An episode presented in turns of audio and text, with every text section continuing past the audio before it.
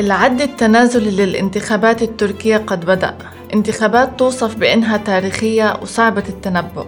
فعلى الرغم من تراجع شعبية الحزب الحاكم العدالة والتنمية بحسب استطلاعات الرأي إلا أن المعارضة المتمثلة بحزب الشعب الجمهوري ما قدرت تكسب أصوات جديدة ولا تغير من الموازين لصالحها. فحزب العدالة والتنمية بزعامة رجب طيب أردوغان ما زال المنافس الأقوى وصاحب الأغلبية. لكن بطبيعة الحال هذا الكلام ما بيعني أنه نتائج الانتخابات محسومة أو حتى واضحة المعالم خاصة مع عدم اتفاق المعارضة على مرشح رئاسي توافقي لمواجهة أردوغان. للحديث عن أهمية انتخابات 2023 واستعدادات الأحزاب لهذا الاستحقاق الانتخابي أستضيف الباحث في الشأن التركي سعيد الحاج. أهلا وسهلا سيد سعيد كيف الحال؟ أهلا وسهلا الحمد لله. أنا سعيدة باستضافتك معنا اليوم سعيد أيضا أن أكون معكم شكرا جزيلا سؤالي الأول اليوم هو لماذا توصف انتخابات 2023 بأنها انتخابات تاريخية؟ شو اللي بيميزها عن الاستحقاقات الانتخابية السابقة؟ يعني هو طبعا آه، في تركيا الاستقطاب حاد جدا ولذلك آه، معظم المناسبات أو الاستحقاقات الانتخابية الأخيرة وصفت باوصاف فيها نوع من المبالغة لكن أعتقد إنه لا فعلا هذا استحقاق مختلف. هو اولا يأتي بعد 20 سنة كاملة من حكم العدالة والتنمية فكأنه جرده حساب لكل هذه السنوات. الأمر الثاني الأكثر أهمية إنه في رمزية معينة. عام 2023 هو الذكرى المئوية لتأسيس الجمهورية التركية. وبالتالي آه، أردوغان وحزب العدالة والتنمية يريد أن يستمر ويتحدث عن تركيا الجديدة والقرن الثاني للجمهورية وما إلى ذلك ومؤخرا تحدث عن قرن تركيا. والمعارضة تقول أنها بعد كل هذه السنوات هي الأحق الآن بقيادة تركيا وما إلى ذلك. آه، ثالثا هناك سياق مهم جدا متعلق بالاقتصاد إن كان عالميا أو كان داخل تركيا. ومن أحد تأثيرات هذا الوضع الاقتصادي أن شعبية أردوغان والعدالة والتنمية متراجعة نسبيا عن الانتخابات السابقة. وبالتالي وكأن المعارضة تستشرف أنها أمام فرصة تاريخية لإمكانية منافسة جدية ربما لأول مرة لأردوغان وإمكانية حتى الفوز عليه. فهذا أمر أيضا مختلف عن الانتخابات السابقة التي كانت تقريبا يعني نتائجها محسومة سلفا.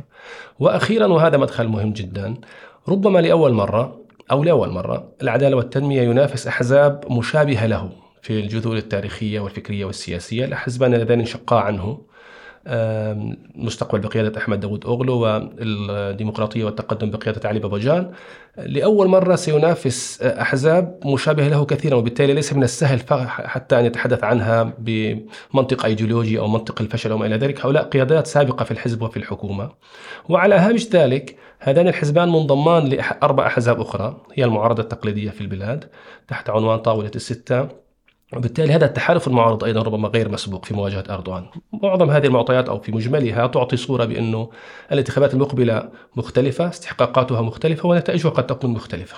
طيب بالحديث عن تحالف المعارضة السداسي الذي ذكرته قبل قليل هل برأيك أنه هذا التحالف له تأثير على شعبية الحزب الحاكم وهل له تأثير على الناخب التركي؟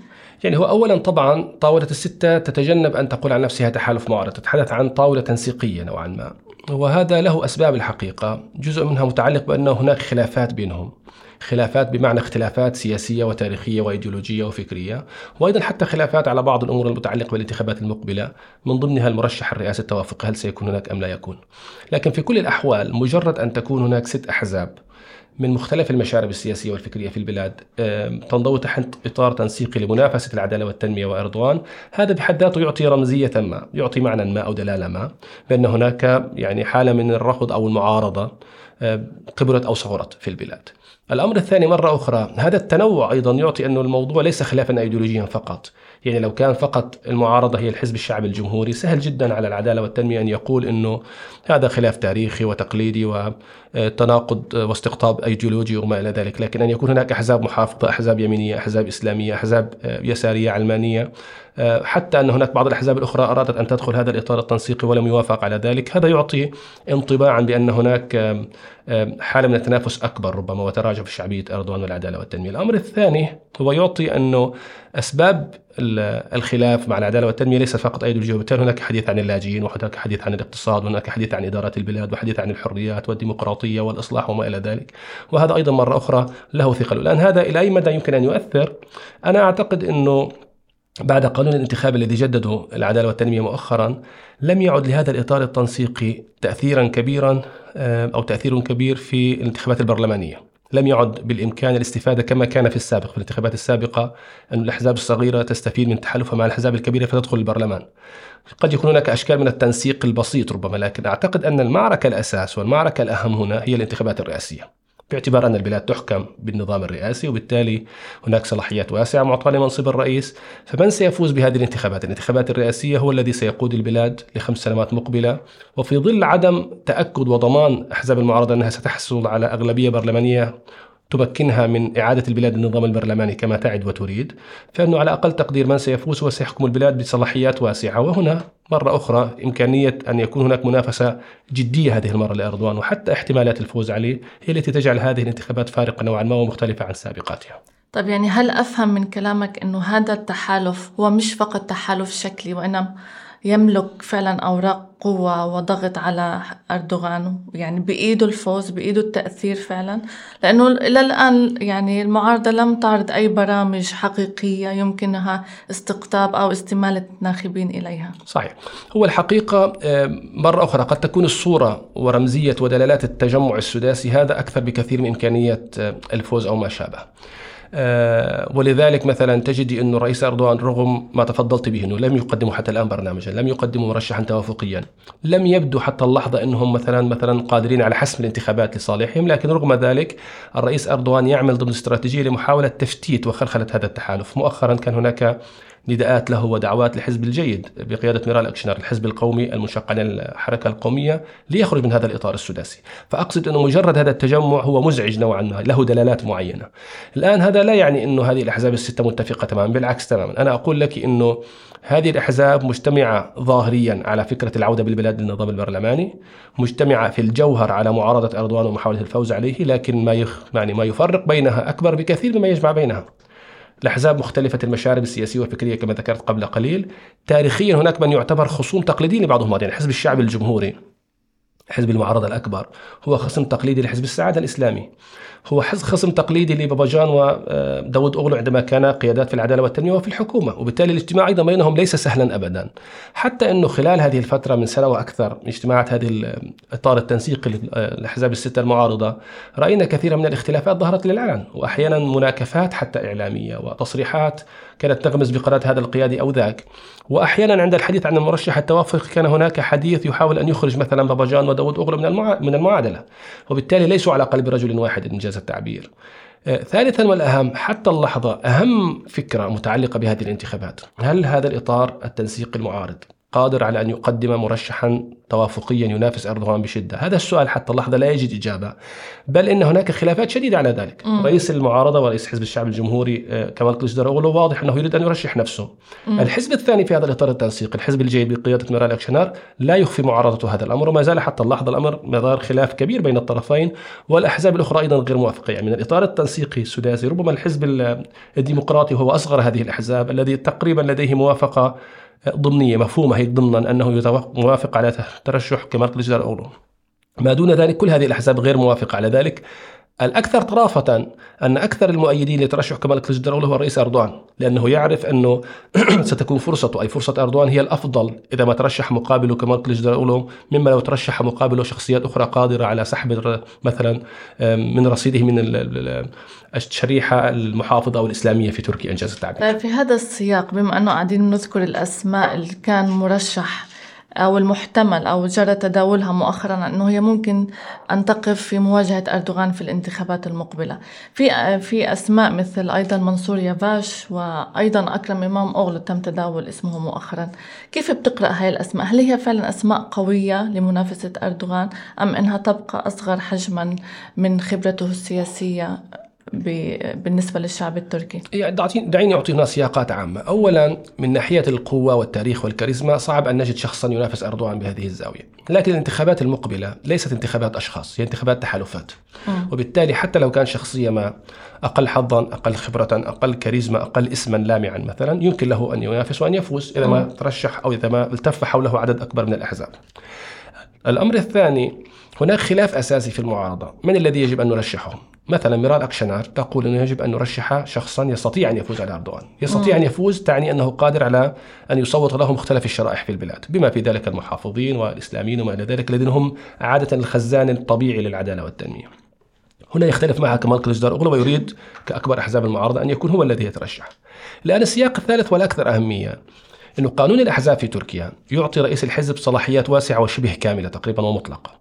وبالتالي رئيس الحزب هو الذي يحدد المرشح الرئاسي من حزبه وهو الذي يحدد المرشحين للبرلمان المرشحين مثلا لرئاسات البلديات. وبالتالي حتى لو أراد وهو يريد منصور يواش رئيس بلدية أنقرة أو أكرم إمام أغلو رئيس بلدية إسطنبول. هما يريدان. ولدهم ولهما دعم حتى على الأقل من الحزب الجيد. ولديهما فرص لأنهما على أقل تقدير ليسا من الشخصيات التقليدية في المعارضة في الشعب الجمهوري الذين هم مثلا لديهم مشاكل مع التيار المحافظ. بالعكس حاولا واستطاع أن يقدما صورة غير معادية غير مناقضة لهذا الشريحة المحافظة أو, الإسلامية إنجاز التعبير. وبالتالي لديهما فرص أكبر من كمال الجدار أغلو. لكن في نهاية المطاف لأنهما من حزب الشعب الجمهوري فرئيس الحزب هو الذي يملك فكرة ترشيحهما من عدمه ولذلك وضغط عليهما في الفترة الأخيرة وعندما تحدث عن فكرة ترشيحه وكتب كلاهما كتب على تويتر على حسابه على تويتر أنه يؤيد كمال كليجدار رئيس الحزب لأنه تحت ضغط معين. هذا لا يعني أنه مسألة الترشح انتهت تماما لكن هناك بحث في المعارضة عن شخص لديه خبرة في أعمال الدولة كان رئيس بلدية أو وزيرا أو نائبا أو ما إلى ذلك.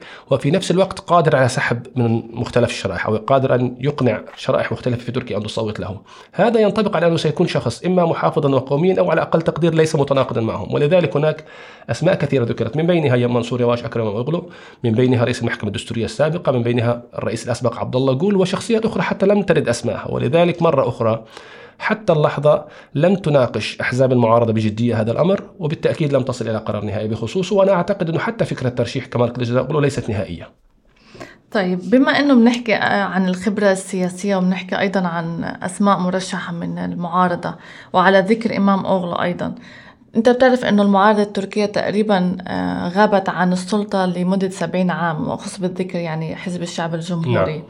هل برأيك أنه عودته جزئيا من خلال إدارته لبلدية إسطنبول أكسبته نوع نوع من الشعبية؟ هل آه، يعني اكتسب نوع من أو حسن من صورته أمام الشعب التركي أم أنه أخفق؟ لا أعتقد ذلك لعدة أسباب.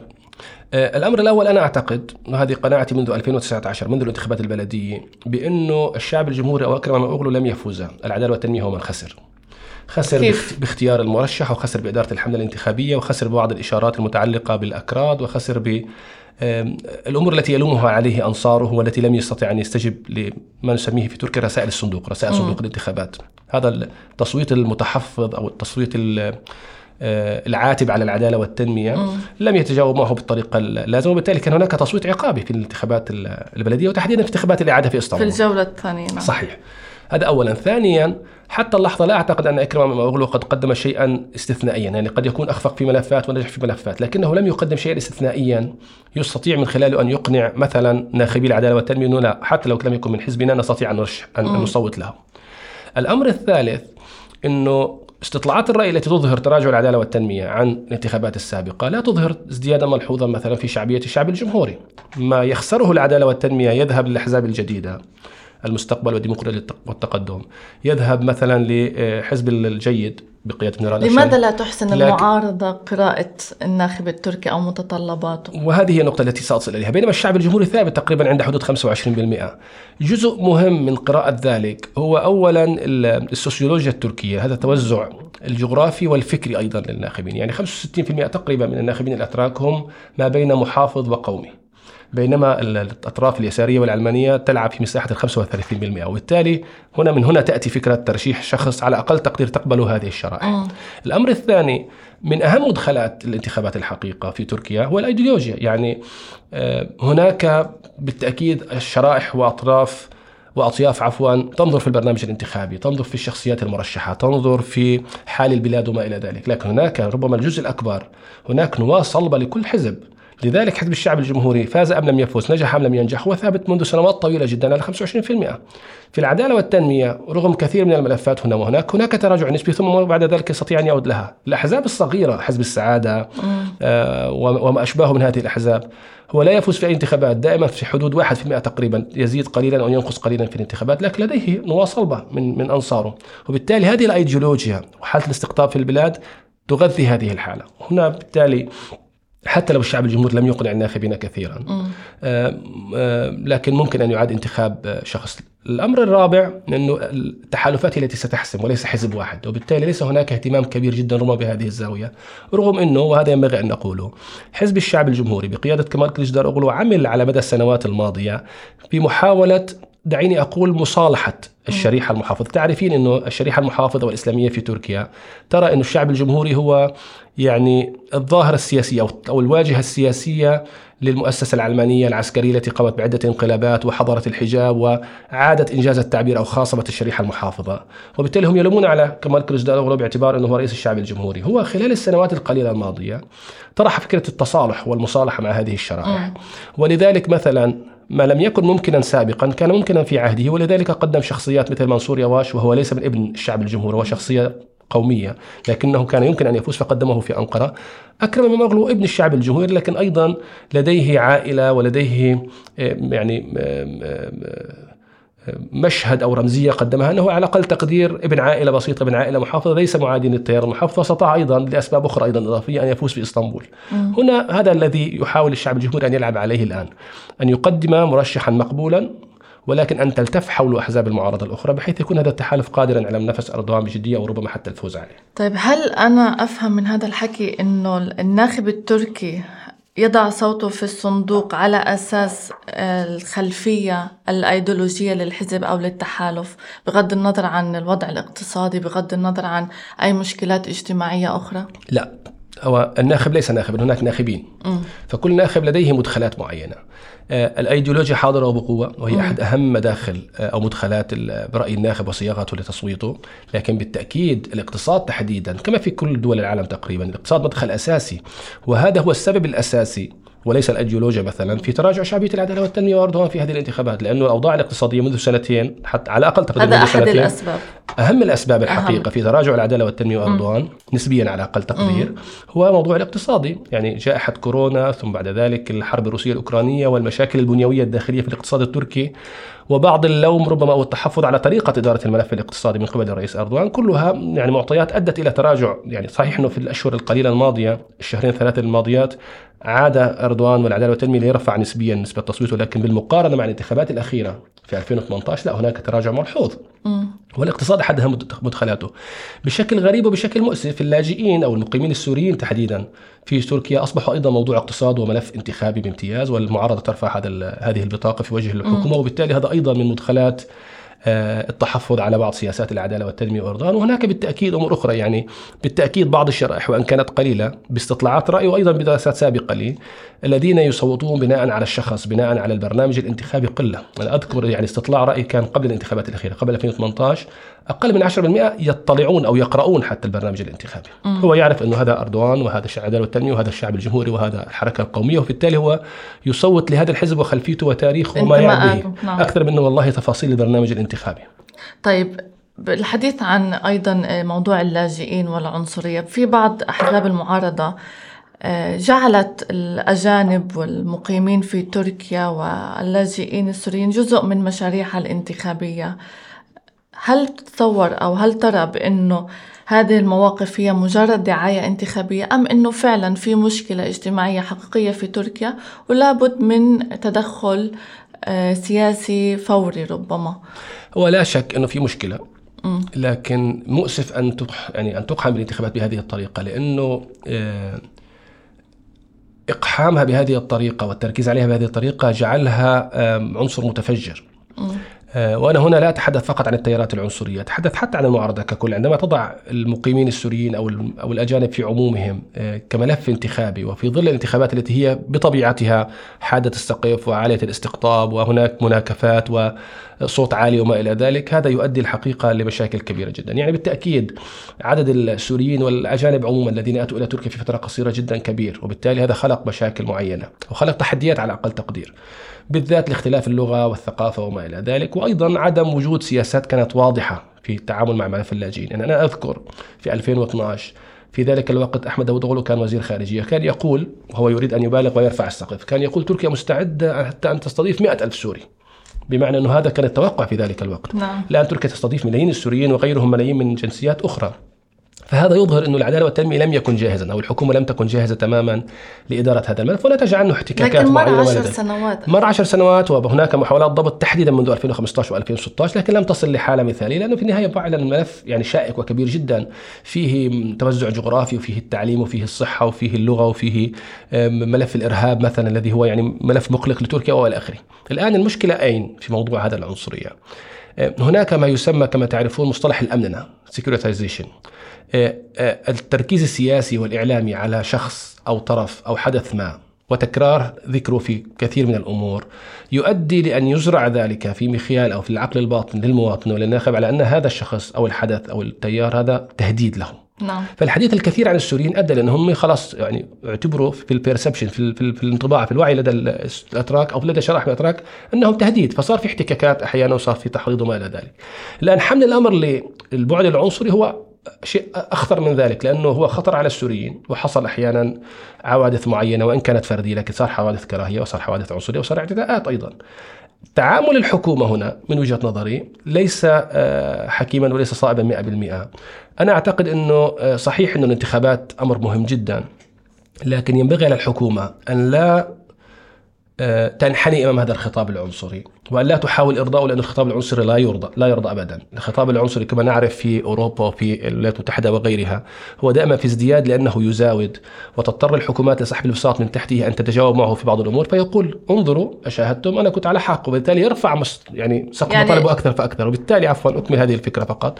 وبالتالي هنا تحتاج الحكومة أن يكون لها سردية. مختلفة ومتناقضة مع هذه التيارات المعارضة والعنصرية وأن تكون قادرة على أن تدافع عن هذه السردية وتنافع عنها بحيث أنها لا تترك المجال لهم لزيادة الاستقطاب المجتمعي. وبالتالي هذا خطر ليس فقط على السوريين حتى على النسيج المجتمعي التركي. وهذا فعلته تركيا بالمناسبة أو الحكومة في عدة مجالات. يعني أحيانا في 2019 و2020 خرج وزير الداخلية وقال إنه معدل الجريمة من السوريين أو بين السوريين أقل بكثير من معدل الجريمة في تركيا، إنه عدد المجنسين ليس كما يشاع كذا، هذا المجنسين كذا، عدد الذين أخذوا الإقامة كذا، اغلبهم من التركمان، يعني خرج بمعلومات تدحض بعض الإشاعات الموجودة في وسائل التواصل الاجتماعي تحديدا، وبالتالي هذا يؤدي إلى نجاح. هذا فائدة وخير للسوريين ولتركيا على المستوى الاستراتيجي على مستوى النسيج المجتمعي والسلام الداخلي، وأيضا حتى بالمنطق البراغماتي، المنطق المصلحي المتعلق بالانتخابات، هذا يعطي العدالة والتنمية مكسبا أكبر من أنه ربما يجاري بعض التيارات أو بعض المعارضة في هذا الأمر لأنه في نهاية المطاف هذا يحسب لهم ولا يحسب لهم. طيب هل المجاراة أو الاستجابة لمتطلبات بعض الأحزاب العنصرية أو القلقين من الوجود السوري في تركيا آه، بيعني إنه تركيا آه تروح وتوافق على التنسيق مع نظام الأسد أو المصالحة معه؟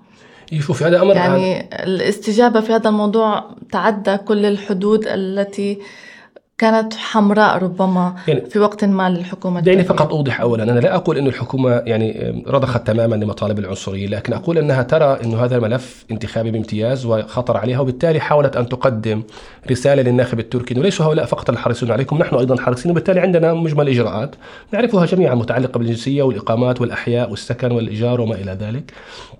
وجزء منها متعلق أيضا بتنظيم الحالة حتى لا تكون حالة يعني غير منضبطة وما إلى ذلك. أنا أعتقد ما يتعلق بالنظام السوري آه، تأثير السوريين المقيمين داخل تركيا فيه قليل.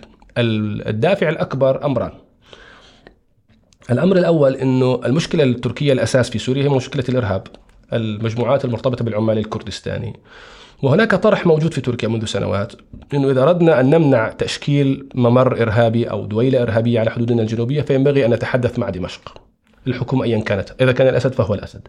هذا كان الطرح هذا طرح كان من المعارضة التي كانت يعني تختلف مع العدالة والتنمية في سياسته مع اردوغان، لكن مؤخرا باتت بعض الأوساط القريبة من العدالة والتنمية، بعض المحللين السياسيين، بعض السياسيين، بعض الإعلاميين تتحدث بنفس هذا المنطق. ثم مؤخرا وجدنا تصريحات على لسان اردوغان ووزير الخارجية أنه ربما نذهب لعلاقات أو يعني هذه القناة الأمنية أو التواصل الأمني ربما نرفعه لمستوى سياسي معين. هذا أمر قد يكون متاح. الأمر الثاني هو أنه من زاوية ما تركيا ضمن مختلف دول المنطقة. أعتقد أنها طوت صفحة الربيع العربي والثورات العربية وما تلاها من ذلك. وبالتالي وكأن المنطقة تعود لما قبل 2011 طبعا بتعديلات وب باختلافات كبيرة. وهنا ينبغي أننا أن لا نغفل الدور الروسي. يعني آه، تركيا لها علاقات جيدة مع روسيا تحاول الحفاظ عليها لأنه في هناك في الطرف الآخر الولايات المتحدة الأمريكية والاتحاد الأوروبي والناتو ليسوا مراعين لحساسية الأمن القومي التركي في موضوع الشرق المتوسط في موضوع اليونان في موضوع قبرص في موضوع يعني في مواضيع أخرى كثيرة. في ضغط روسي غير مباشر ممكن؟ يعني هناك دعوات روسية كثيرة. طبعا أساسا الرئيس أردوغان تحدث عن موضوع إمكانية إجراء حوار سياسي أو علاقة سياسية مع النظام لدى عودته من سوتشي من قمة مع الرئيس بوتين. وبالتالي هذا مدخل مهم جدا.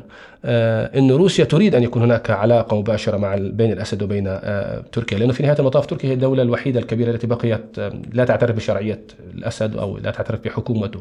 فلو غيرت رأيها هذا يعني نهاية ملف معين وبدء مرحلة جديدة في الموضوع المسألة السورية. هل سيؤثر ذلك على السوريين الموجودين في يعني إذا حصل, أنا لا أعتقد لكن إذا حصل وإنه فعلا صار في لقاء أو في تواصل أو في اتفاق على منطقة آمنة في سوريا يمكن أن يعود لها معينة من النظام السوري بطبيعة الحال سيفرض شروط معينة على تركيا. هذا أحد أسباب هذا أحد أسباب فشل هذا المسار. يعني تركيا باعتقادي آه، على أقل تقدير أبدت استعدادها لإمكانية نقل التواصل مع النظام من آه، قناة استخباراتية لقناة سياسية. يعني قالت أنني مستعدة إذا كان هناك شروط معينة.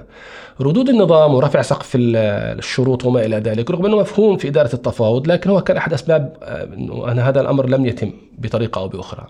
وما كان يهم تركيا وما زال أنه ربما قبل الانتخابات أن ننشئ منطقة آمنة في الشمال السوري تكون جاذبة للسوريين المقيمين على الأراضي. بالتالي ينتقل عدد كبير منهم. ذكروا عدد المليون مثلا في ذلك الوقت. وبالتالي هي مرة أخرى ستكون رسالة انتخابية أنه العدالة والتنمية ورئيس أردوغان يهتمان بهذا الأمر وبالتالي هم يعملون على حل وهذا لم يتم حتى اللحظة ولا أعتقد أنه سيتم من هنا حتى الانتخابات. وبالتالي فرص استعادة العلاقات السياسية بين أنقرة ودمشق حاليا لا أرى أنها مرتفعة. لا أعتقد. ومؤشرات ذلك إنه إحنا يعني ونحن نسجل الآن هذه الحلقة. نتحدث عن إنه الطائرات التركية عندما قصفت مواقع للبي واي دي وما إلى ذلك أيضا قيل إنها قصفت مواقع للنظام حتى في الشمال السوري. فبالتالي أيضا وحصل ذلك مرة أو مرتين أيضا حتى بعد الحديث عن العلاقات أمكانية العلاقات السياسية مع النظام. وبالتالي آه، لا أرى أن تركيا آه، غيرت موقفها جذريا من المسألة السورية، هي يعني أظهرت استعدادها لأمر ما لم واختبرته على أقل تقدير، لم يظهر النظام رغبة منه أو يعني على أقل تقدير لم يقدم بوادر حسن نوايا إنجاز التعبير. وواضح أن النظام على خلاف روسيا يراهن على أنه دعونا ننتظر الانتخابات لعلها تأتي بغير أردوغان إذا أتت بالمعارضة مثلا الشعب الجمهوري هو مختلف تماما مع أردوغان بخصوص العلاقة مع الأسد بشكل مباشر. وبالتالي لماذا يفكر النظام هكذا؟ لماذا علي أن أقدم تنازلات معينة؟ بينما يمكن بعد الانتخابات أن تأتي العلاقات بدون هذه التنازلات.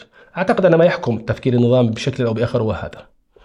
في تفاصيل كتير ممكن نناقشها في هذا الملف لكن خليني أعود للوضع الداخلي في تركيا أو الملفات الداخلية في تركيا كنا نتحدث عن العنصرية تجاه اللاجئين والأجانب في البلاد هل برأيك أنه بعد انتهاء الانتخابات ستنتهي هذه الموجة؟ هل ستهدأ الأمور؟ هل لا. ستختفي؟ شوفي هو العنصرية هو العنصرية بطبيعتها آه، استثناء لكن صوتها عالي. في تركيا هي استثناء؟ وهي في تركيا طبعا استثناء. آه، وصوتها مرتفع في وسائل التواصل في بعض الذين يتحدثون في الإعلام. المشكلة أنه ظهر آه، حزب سياسي تبنى هذا الأمر. نعم. يعني حتى ما قبل سنة ربما وأكثر لم يكن هذا حاضر. لكن الآن حزب الظفر أو حزب النصر بقيادة أبيت أوزدا يتبنى بشكل كامل آه، يعني تقريبا برنامج متعلق بالسوريين فقط. م. ولذلك كنت أنا يعني من الطرف التي لاحظتها أنه حسابه على تويتر بيتعلق بالسوريين فقط. يعني تعريفه على نفسه على تويتر هذا الحزب. لا يتحدث عن تركيا لا يتحدث عن الاقتصاد لا يتحدث عن الرئاسة عن انتخابات يتحدث عن يعني إنه يريد أن يعني بين مزدوجين أن ينظف تركيا من السوريين. فهذه مشكلة طبعا. والانتخابات مرة أخرى يعني مناخ محتدم ساخن آه، فيه مناكفات وارتفاع ورفع للسقف وما إلى ذلك. وبالتالي للأسف سيؤجج هذا الموضوع كثيرا حتى الانتخابات. الآن بعد الانتخابات الجو الساخن سيتراجع كثيرا. كثير من المعطيات ستتراجع. الدوافع لرفع السقف كثيرا في موضوع السوريين ستتراجع لكن لا أعتقد أن النظر للوجود السوري في تركيا كمشكلة أو كتحدي سيتراجع كثيرا. أنا أعتقد إنه بافتراض فوز الرئيس أردوغان أو فوز رئيس آخر استمرار العمل على الموضوع السوري سي يعني أعتقد أنه أمر متوقع في نهاية المطاف. فكرة إعادة يعني العمل على ضبط الأمر وتاطيره وتنظيمه ومن يريد أن يعود فلنعيده إلى سوريا. فكرة محاولة تأمين هدوء في الداخل السوري وقف العمليات الحربية والعسكرية وبالتالي إمكانية عودة أعداد منهم.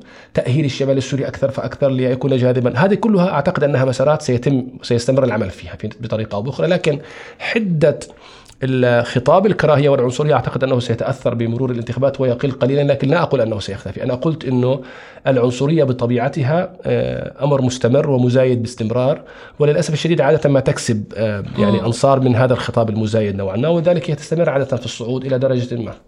ربما أيضا بعد الهجمة الإرهابية الأخيرة في تقسيم لها انعكاساتها على هذا الموضوع أيضا. يعني طبعا باعتبار أن المتهمة بها كانت امرأة تحمل الجنسية السورية وتحمل الحديث عن بعض الشخصيات اللي ساعدتها أيضا سوريون. بالتأكيد هذا له يعني له يعني تأثيره لأنه أيضا هنا هذا يعني يعطي مجالا آه، لسردية أنه هذه الحدود التي لم تضبط أتوا من خلالها الإرهابيين. طبعا هنا يغيب العقل يعني لا تستطيع أن يعني في ظل يعني تأثير الدم والحدث وسخونة الأحداث أن تتناقشي بعقلانية، في نهاية المطاف أحيانا أتراك قاموا بتفجيرات، هل هذا ينسحب على الشعب السوري؟ لا ينسحب. التركي لا ينسحب، أحيانا من شخص من جنسيات أخرى أشخاص قاموا بتفجير مثل الهجوم الذي كان في مطار إسطنبول مثلا وما إلى ذلك، لا ينسحب ذلك على الشعب، وكذلك السوريين إذا كان سوري يحمل الجنسية السورية في نهاية المطاف هو انتمائه للمنظمات الإرهابية وليس انتمائه للشعب السوري ولا يقوم بذلك باسم الشعب وإنما باسم المنظمة الإرهابية التي ينتمي لها. لكن في نهاية المطاف للأسف هذا يغذي هذا النوع من الحديث إنه الملف السوري خطر علينا الذين يأتون من سوريا خطر علينا. السياسات الحكومة غير قادرة على ضبط الحدود.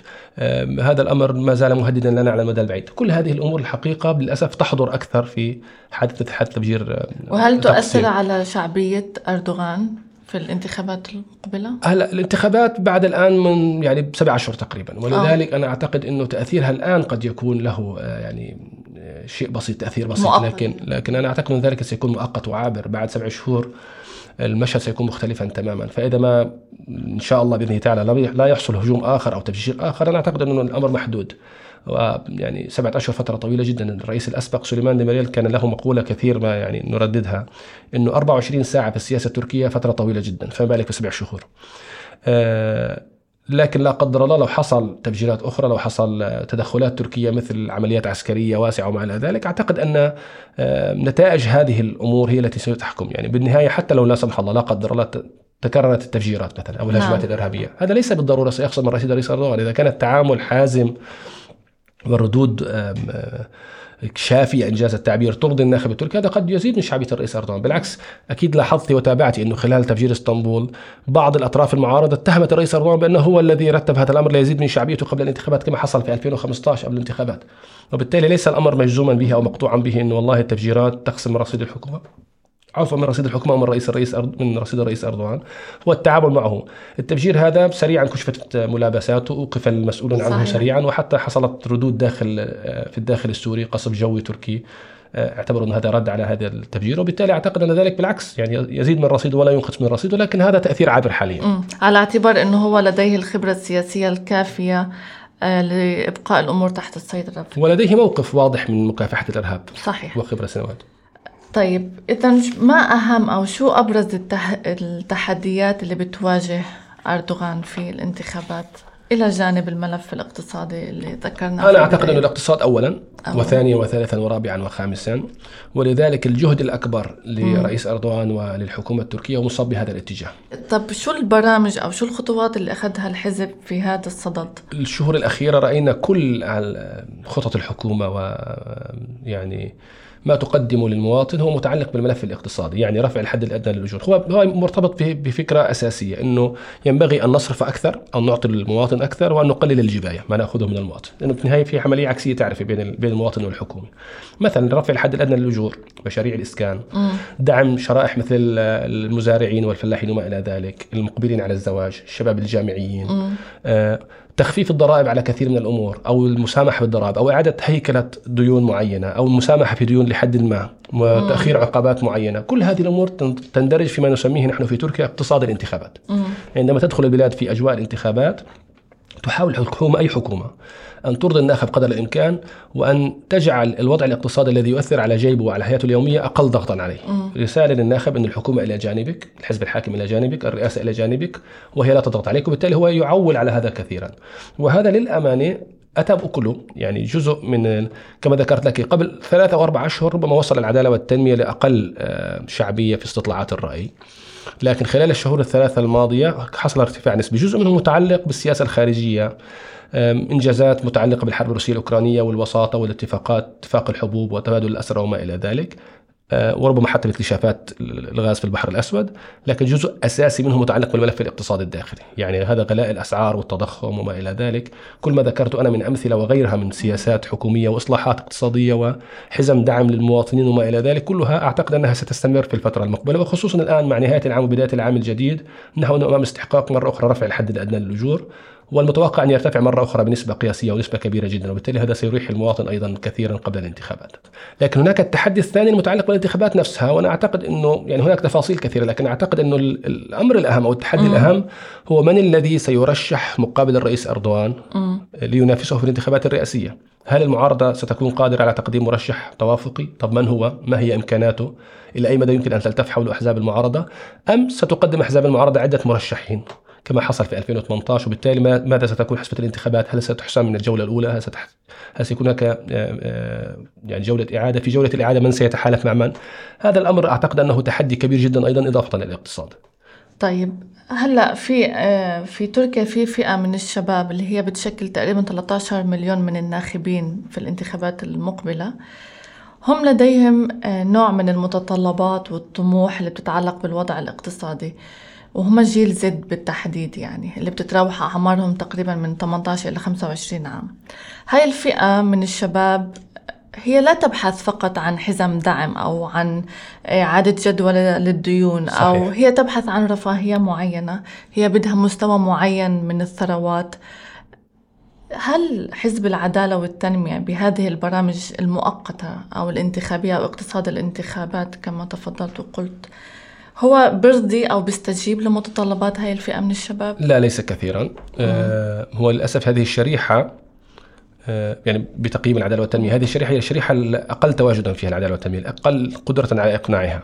وليس فقط لأنهم يريدون رفاهية ويريدون تكنولوجيا حريات إعلامية أيضا يتحدثون عن الحقوق والحريات وما إلى ذلك ودائما هذه الأجيال الجديدة تبحث عن الجديد. يعني هي العدالة والتنمية يستطيع أن يقول للأجيال الاكبر أنا كانت تركيا قبلي كذا وكذا وكذا وأنا فعلت كذا وكذا. صحيح. هذا الجيل خرج وراء كل هذه المنجزات فليست مقنعة كثيرا له. يعني يعتبر أنه هذه صارت مش إنجاز للحكومه هذه حقوق له هذا موجود اوريدي فبالتالي أنا أريد أكثر. الأمر الأخير وهو مهم جدا كيفية تشكل الوعي لدى الناخب التركي؟ يعني الأكبر سنا 40 و50 و60 سنة هم دائما في مخيلتهم تركيا القديمة التي كان فيها انقلابات عسكرية والتي كان فيها انسداد سياسي وأزمات اقتصادية وائتلافات حكومية تسقط وإلى آخره وحتى الاستقطاب الداخلي المتعلق بالحجاب وإلى آخره. وبالتالي هم يرون أن أردوغان والعدالة والتنمية ضمان لعدم عودة هذه تركيا القديمة. هم يخشون البديل. حتى لو الشعب الجمهوري الآن قدم رسائل طمأنة ومصالحات وما إلى ذلك جزء منهم على أقل تقدير داخليا لا يستطيعون يقتنعوا بهذا الأمر، هم لديهم تخوف من أن يأتي بديل لأردوغان، بينما الأجيال الجديدة أو Z generation كما يسمى حاليا أو generation Z لا ليس مقتنعا بالضرورة بهذا الأمر، ولذلك مرة أخرى العدالة والتنمية حضوره الأقل هو في هذه الشريحة. هنا طبعا آه، هناك محاولات يعني لمحاولة مخاطبة هذا الامر هذا هذه الشريحة أو هذا الجيل.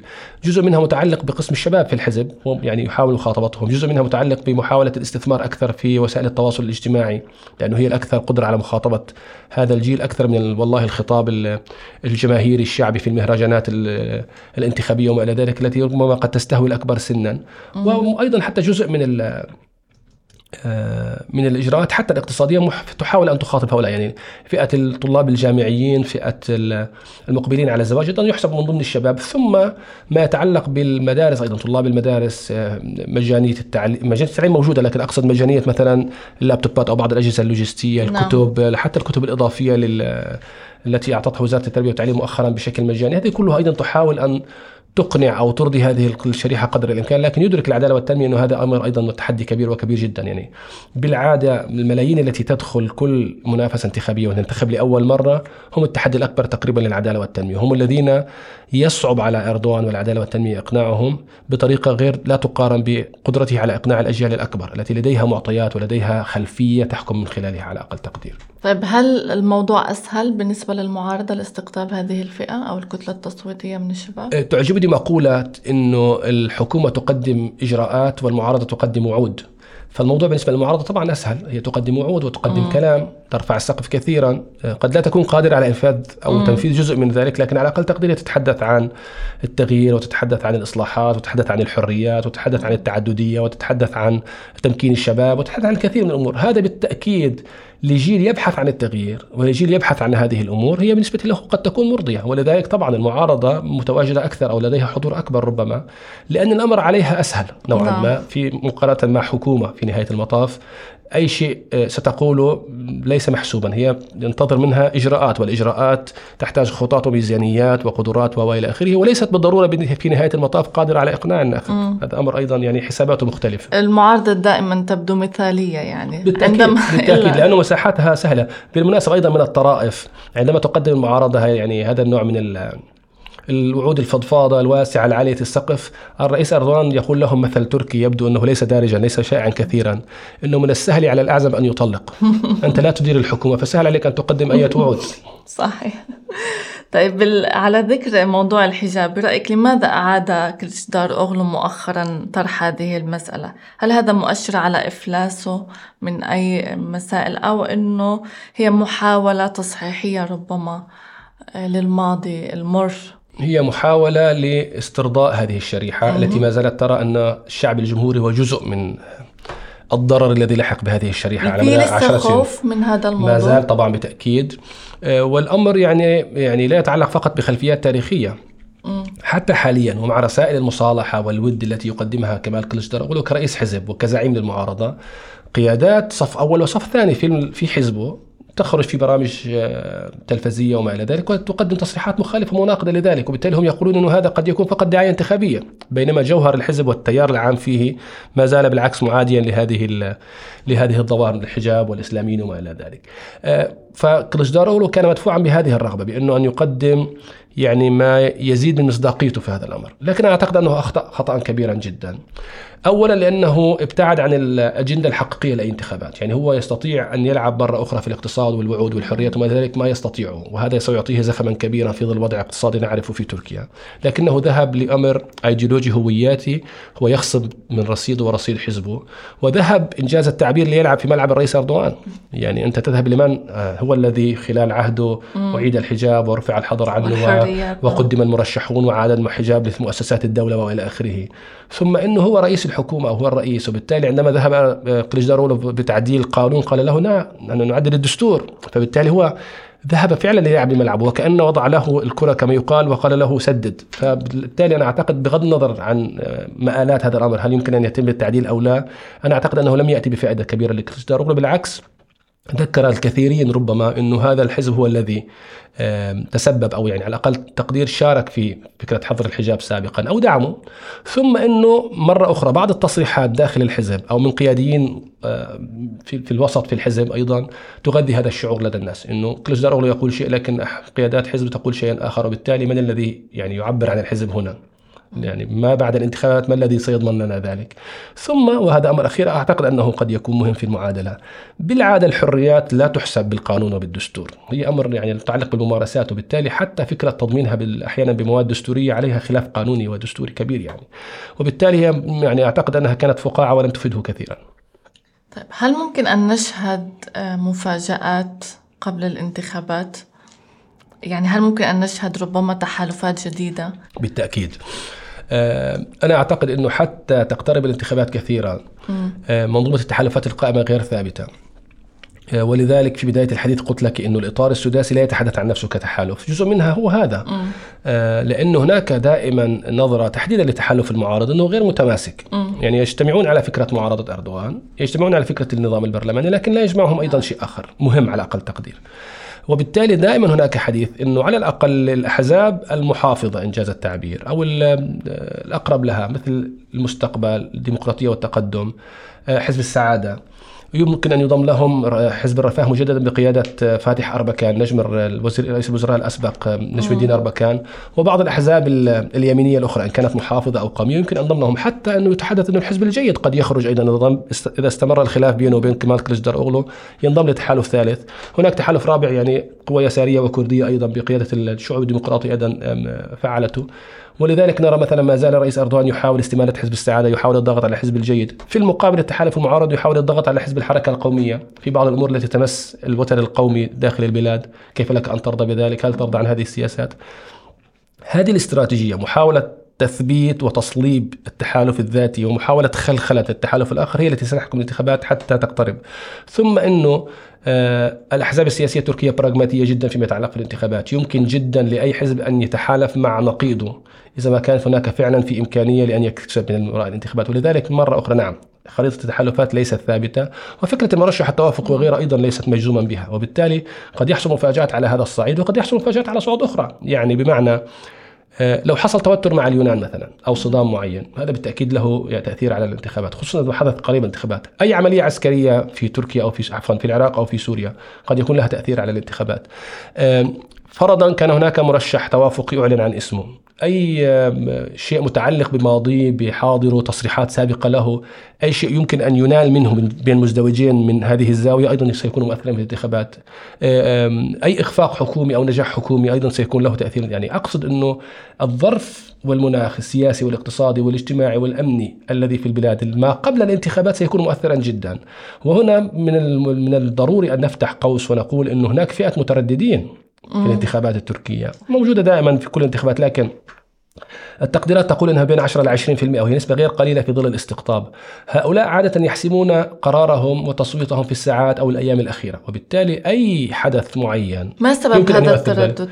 إيه، هؤلاء أعتقد الذين لا يصوتون بمنطق ايديولوجي، بمنطق مم. الانتماء للأحزاب، وليس لديهم آه، أفكار مسبقة أو قرارات مسبقة أنا أريد اردوغان أو لا أريد اردوغان مثلا، وبالتالي هم ينظرون في العموم مم. ثم إنه هم آه، أتخيل مثلا أن يكونوا غير راضين عن أداء الرئيس أردوغان مثلا لكنهم غير مقتنعين بأداء المعارضة.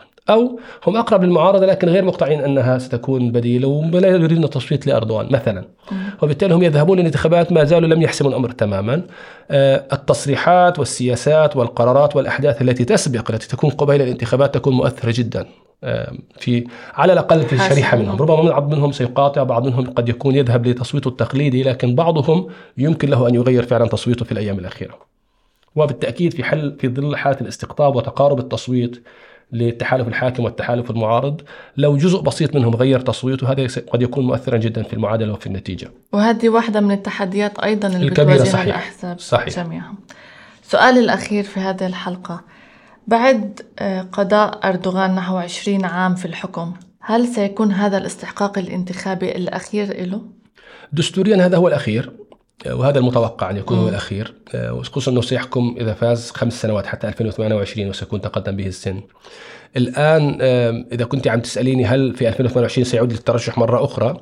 في الوضع الحالي دستوريا لا يحق له ذلك. مم. طبعا إن لم يفوز سيحق له لأنه في نهاية المطاف الدستور يتحدث عن ولايتين متتابعتين. نعم. إذا صار هناك يعني آخر فاز يحق له لكن إذا فاز في هذه الانتخابات وهو الأكثر آه، الأعلى فرصة والأقوى يعني آه، آه، فرصا في ذلك الأمر.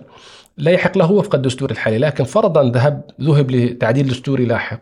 يعني مم. الرئيس أردوغان كان رئيسا في 2014 عندما حصل التعديل للنظام الرئاسي بدأ التأريخ منذ ذلك الوقت لفترتين رئاسيتين متتاليتين وبالتالي الرئاسة السابقة لم تحسب. وبالتالي على الأقل نظريا إذا ما حصل تعديل دستوري لاحق مسح هذا الماضي وبدأ يعد من جديد سيكون له دستورية الحق في الترشح مرة أخرى. أستاذ سعيد أشكرك جزيل الشكر. على وقتك وحضورك معنا. شكرا, شكرا يعطيك العافية.